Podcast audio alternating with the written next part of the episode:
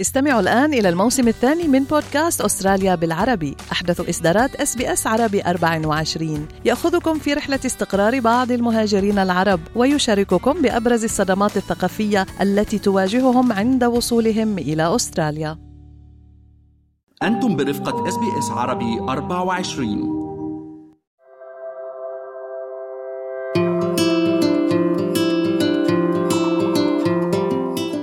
في عصر يتسارع فيه انتقال المعلومات والأخبار بسرعة الضوء أصبح التمييز بين الحقيقة والأخبار الكاذبة امرا يزداد صعوبة. سواء تم تصنيفها على أنها أخبار كاذبة أو معلومات مضللة فإن تأثيرها يظل مدمرا فهي تشوه للواقع قادر على تشكيل الآراء وزرع المعتقدات الخاطئة وحتى التأثير على قرارات مهمة. سنبحر اليوم في هذا الموضوع المعقد وسنكشف عن جذوره. ونسلط الضوء على آليات المعلومات الخاطئة وتأثيرها المحتمل على المجتمع. حلقة جديدة من أستراليا بالعربي. يقدمها لكم ريان برهوم. المعلومات المضللة تمثل تحديا حقيقيا في عصرنا الرقمي المتقدم ولكن ما هي بالضبط؟ تقدم سوشي داس المديرة المساعدة لمختبر RMIT FactLab. وهو وحدة تدقيق الحقائق المتمركزة في جامعة RMIT توضيحا لهذا الأمر So misinformation is basically incorrect information that people pass on without realizing that it's incorrect. Disinformation is false information that people deliberately create to mislead other people. And they might do this for a joke, or they might do it to push a political agenda, or they might do it to somehow make money through clicks. يقوم مدققو الحقائق مثل سوشي داس وفريقها بمراجعة المحتوى الذي ينتشر بشكل واسع على وسائل التواصل الاجتماعي لتحديد المنشورات التي قد تحتوي على معلومات مضللة أو خاطئة. يقومون بعد ذلك بإجراء بحث شامل للتحقق من دقة المحتوى مما يضمن مشاركة معلومات دقيقة مع الجمهور. وقد حددت السيدة داس مجموعة متنوعة من المعلومات المضللة والخاطئة في أستراليا، وتشير إلى أن عناوين الأخبار الحالية غالبا ما تنشر معلومات غير دقيقة على منصات التواصل الاجتماعي.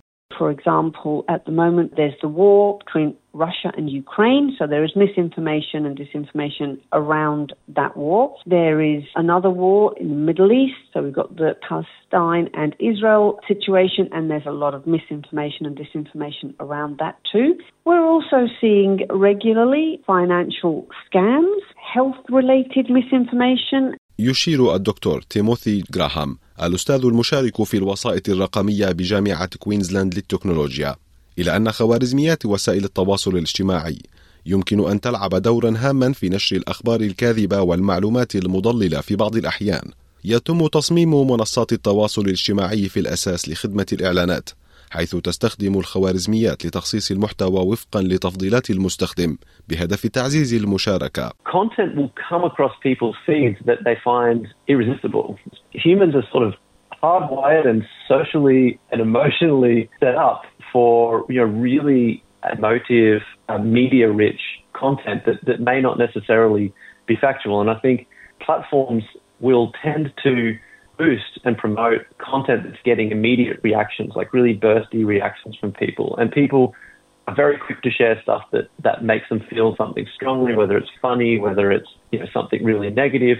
يمكن أن تنبع المعلومات الخاطئة من مصادر متنوعة بما في ذلك الأخطاء الحقيقية والتقارير المتحيزة والإثارة والتلاعب السياسي أو الإيديولوجي أو الاقتصادي المتعمد غالبا ما تتضمن نظريات المؤامرة روايات مفصلة حول المؤامرات السرية.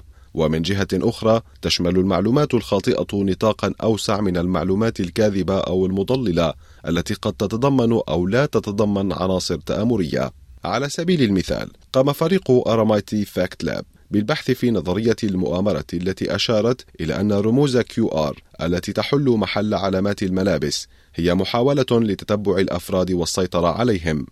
زعمت النظرية أن هذه الخطوة التي تهدف إلى جعل قطاع الأزياء أكثر صداقة للبيئة كان عبارة عن مخطط اخترعه المنتدى الاقتصادي العالمي والبنوك والحكومة. This is wrong. It's incorrect. These codes tell you the details about the item, where it was made, whether it was made ethically, washing instructions, fabric details. But of course, there are people arguing that these are all about tracking you.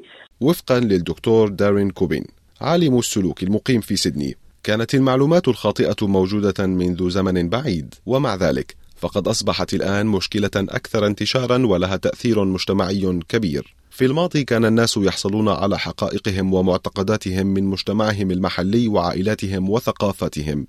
أما في الوقت الحالي نتلقى معلومات من جميع أنحاء العالم ومن مصادر مختلفة مما يجعل من الصعب التحقق من صحة تلك المعلومات حيث قد تكون معرضة للانحياز أو الخطأ. Apparently, according to a University of Canberra study, Australians are among the worst in the world for sharing dodgy articles. 80% will share an article that they even think is dubious. So that is obviously compounding the issue that we're facing with fake news and misinformation.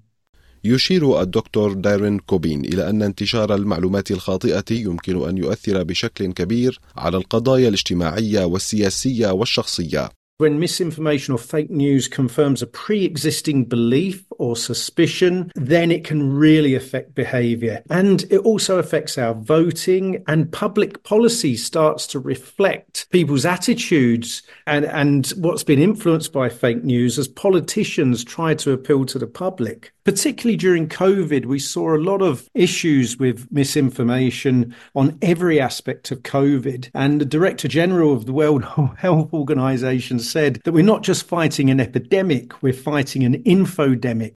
ويحدد الدكتور كوبين أربعة أسباب تجعل البشر يساهمون في نشر الأخبار الكاذبة Fake news plays on humans' loathing of uncertainty. We absolutely crave safety and, and a sense of control. We're driven to eradicate that uncertainty. So we search for answers. And if they're not readily available, we fill in the gaps. So we're, we're suckers for any information where none's available. And the second is uh, we have a huge negativity bias as humans. ويقدم الحجة بأن البشر تطوروا ليكونوا متشائمين نتيجة للانتقاء الطبيعي حيث أن الأفراد الأكثر عدائية هم الذين نجوا. Have you ever talked to an Australian and you're overseas before you migrate? Often, all they talk about with foreigners are spiders, snakes, and sharks, you know, that abound in Australia rather than the beauty and the opportunity that's here.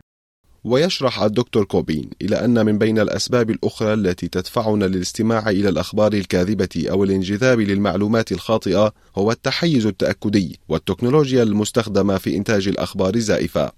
If we belong to, say, an anti vax group, then we're likely to search for anti vax information, or at least that's what sticks in our brain. And the things that stick with us are things prove and reinforce our pre existing beliefs. So we just get more and more extreme and polarized. The last one is fake news now can look professional when you're looking at it online, whereas when you're with somebody face to face, you can tell from their furtiveness or their weird demeanor or, or sweaty palms, you might inform us that they're untrustworthy or what they're saying isn't to be believed. يعد تطوير المهارات اللازمة لاكتشاف الأخبار والتحقق منها أمرا بالغ الأهمية نظرا لانتشار المعلومات الخاطئة في الوقت الحاضر.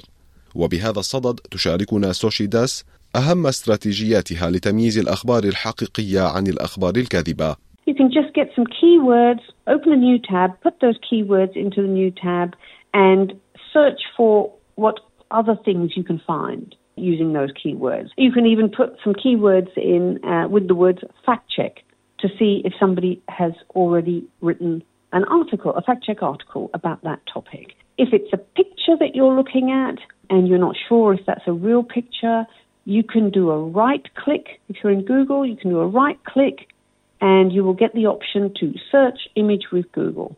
يقترح الدكتور كوبين أخذ الأخبار والمعلومات التي لا يمكن التأكد من صحتها بحذر قبل مشاركتها عبر الإنترنت.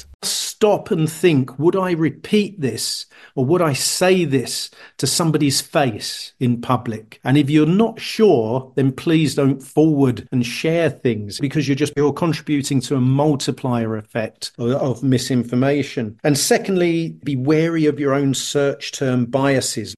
مع تقدم التكنولوجيا يتطور انتشار المعلومات الخاطئة يشرح البروفيسور تيموثي جراهام التحديات المستقبلية التي يجب أن نتوقعها في هذا العالم الرقمي المتغير باستمرار. I think one of the biggest challenges that generative AI pose is that these AI can produce content that, at least at first glance, appears to be authored by a human and is quite convincing. And, and this is not only text, but obviously images as well. And so a real challenge that's happened is that we just have a deluge of AI generated content that's you know, kind of mixing in and it's becoming more and more complicated to just keep up with how much of this is a factual image or, an authentic image or an authentic piece of text versus something that's not.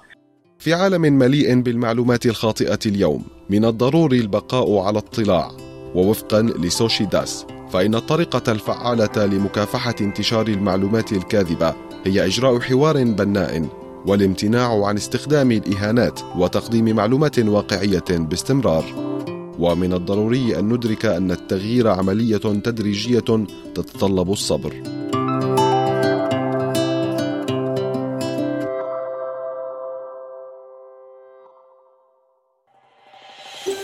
هل تريدون الاستماع إلى المزيد من هذه القصص؟ استمعوا من خلال Apple Podcast، Google Podcast، Spotify أو من أينما تحصلون على البودكاست